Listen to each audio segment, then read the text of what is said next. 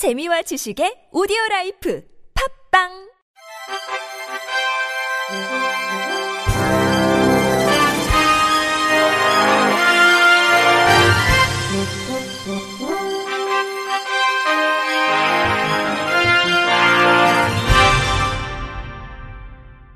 청취자 여러분 안녕하십니까? 11월 11일 월요일 KBRC 뉴스입니다.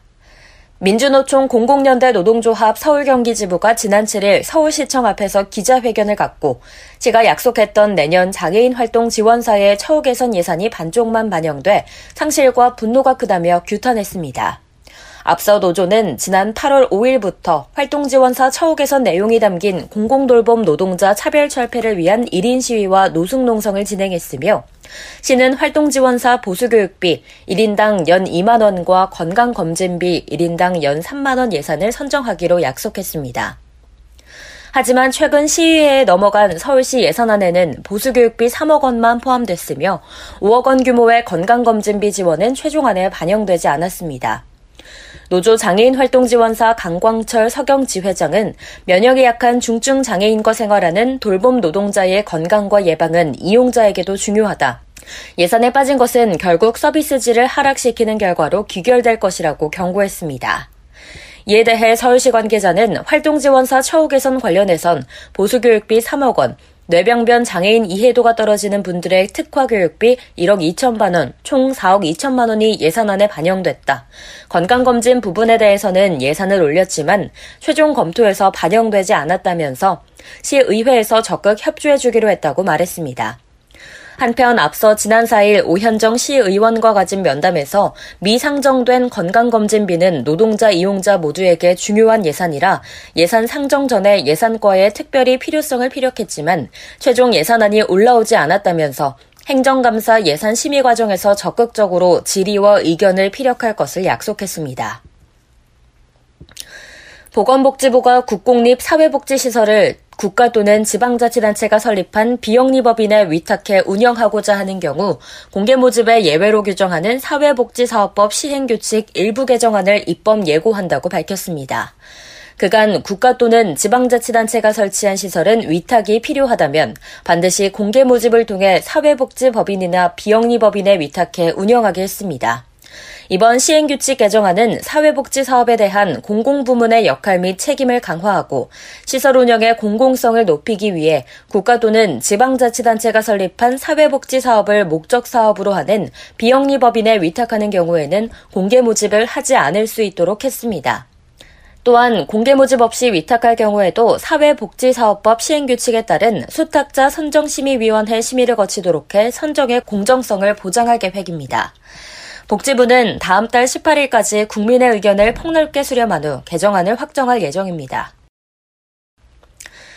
연세 디지털 교육원이 내년도 발달장애인 맞춤형 실용음악학과 개설을 앞두고 다음 달 5일 오전 10시 교육원에서 입학 설명회를 갖습니다.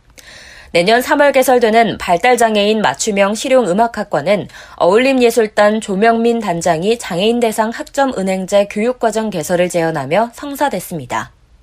발달장애인 맞춤형 실용 음악학과는 4년제 학사 학위 과정으로 피아노와 관현악 전공생 15명을 모집합니다. 장애인 문화예술 교육 경험이 풍부한 전문가를 교수 요원으로 위촉할 예정이며 비장애 실용음악과 학생들과의 앙상블을 통해 장애인과 비장애인이 함께 만들어내는 하모니를 우리 사회에 선보일 계획입니다. 또 공연기획사 주 코리아나 매니지먼트의 도움을 받아 기업의 후원과 외부 연주 무대의 연주료 등 다양한 경로의 재원을 마련해 발달장애 학생들의 등록금을 충당할 수 있도록 지원합니다. 학사 학위 과정을 마치게 되면 발달장애인들이 직업재활시설에 입사하거나 문화예술 분야 직업에 진출할 수 있도록 지속적으로 지원할 예정입니다. 천안시가 지난 3일 동남구 삼룡동 소재 천안시 누리별 장애인 종합복지관 개관식을 갖고 본격 운영에 들어갔습니다. 이날 개관식에는 구본영 시장과 유관기관, 단체, 시민 등 300여 명이 참석해 제막식과 테이프 커팅 등 축하 행사를 가졌습니다. 천안시는 서북구의 천안시 장애인 종합복지관에 이어 동남구에도 장애인 종합복지관을 개관해 장애인 복지 서비스의 지역 불균형을 해소하겠다는 계획 아래 총 110억 원을 들여 지난 4월 준공했습니다. 주요 시설로는 수중 운동실, 장애인 목욕탕, 최중증 뇌병변 주간보호센터를 비롯한 12개 프로그램실, 직업 적응 훈련실, 사회 적응실 등을 갖췄습니다. 건물 중앙에는 자연광이 고루 닿는 중정이 만들어졌으며 냉난방 비용을 절감하는 신재생 에너지 시스템의 태양광 발전 설비도 구축했습니다. 이를 통해 천안 누리별 장복은 생애 주기별 교육, 상담 사례 지원, 운동 발달 및 수중 활동, 그룹 언어 활동, 예체능 활동, 직업 지원 등 다양한 프로그램을 운영하고 장애인식 개선을 위한 계몽, 홍보, 조사 연구 등으로 지역사회의 통합 환경을 조성하고 지역 장애인의 전인적 재활과 자립 복지 증진에 기여한다는 계획입니다. 한국장애인개발원과 경기도 재활공학서비스 연구지원센터가 지난 6일 일산 킨텍스에서 2019년 유니버설 디자인 보조기기 아이디어 공모전 시상식을 열었습니다.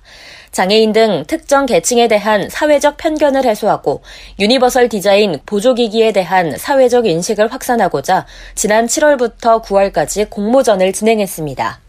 이를 통해 제품 디자인, 복지 차량, 유니버설 건축 디자인 장애물 없는 생활 환경 인증 등 5개 부문 113개의 출품작이 접수됐으며 지난달 공개 오디션을 통해 최종 수상작이 결정됐습니다. 이날 제품 부문 대상은 For Able 팀의 교통약자를 위한 애플리케이션 For Us가 수상했으며 디자인 부문 대상은 박지민 씨의 청각장애인을 위한 우프 밴드가 받았습니다. 복지 차량 부문 대상은 정규채 씨의 휠체어를 타는 장애인 및 고령자들을 위한 미래형 복지 차량 드리미, 유니버설 건축 디자인 부문 대상은 비프렌드 팀의 이름 우리 함께, 장애물 없는 생활 환경 인증 부문 대상은 충남 도서관 팀의 내포의 삶을 담다가 각각 수상했습니다. 각 부문별 대표 수상자에게는 보건복지부 장관상, 경기도지사상, 현대자동차 그룹 대표 이사상과 상금이 주어졌습니다. 성남시 장애인종합복지관과 포스코 ICT가 장애인 유튜브 콘텐츠 공모전을 실시합니다.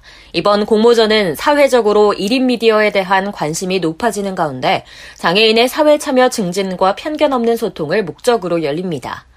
전국의 장애인 유튜브 크리에이터 개인 또는 비장애인을 포함한 팀이면 참여가 가능합니다. 콘텐츠 주제에 제한은 없으며 3분에서 7분 이내의 영상을 본인 계정 유튜브에 업로드한 후 신청서를 이메일로 오는 20일까지 제출하면 됩니다. 우수작은 포스코 ICT상, 최우수, 우수상, 장려상, 참가상으로 나눠 각각 시상할 계획입니다. 끝으로 날씨입니다. 내일은 전국이 맑다가 낮부터 구름이 많아지겠습니다. 아침 최저 기온은 0도에서 10도, 낮 최고 기온은 13도에서 19도로 예상됩니다. 미세먼지 농도는 대체로 보통 수준으로 예상됩니다. 이상으로 11월 11일 월요일 KBRC 뉴스를 마칩니다. 지금까지 제작의 이창훈, 진행의 김예은이었습니다. 고맙습니다. KBRC.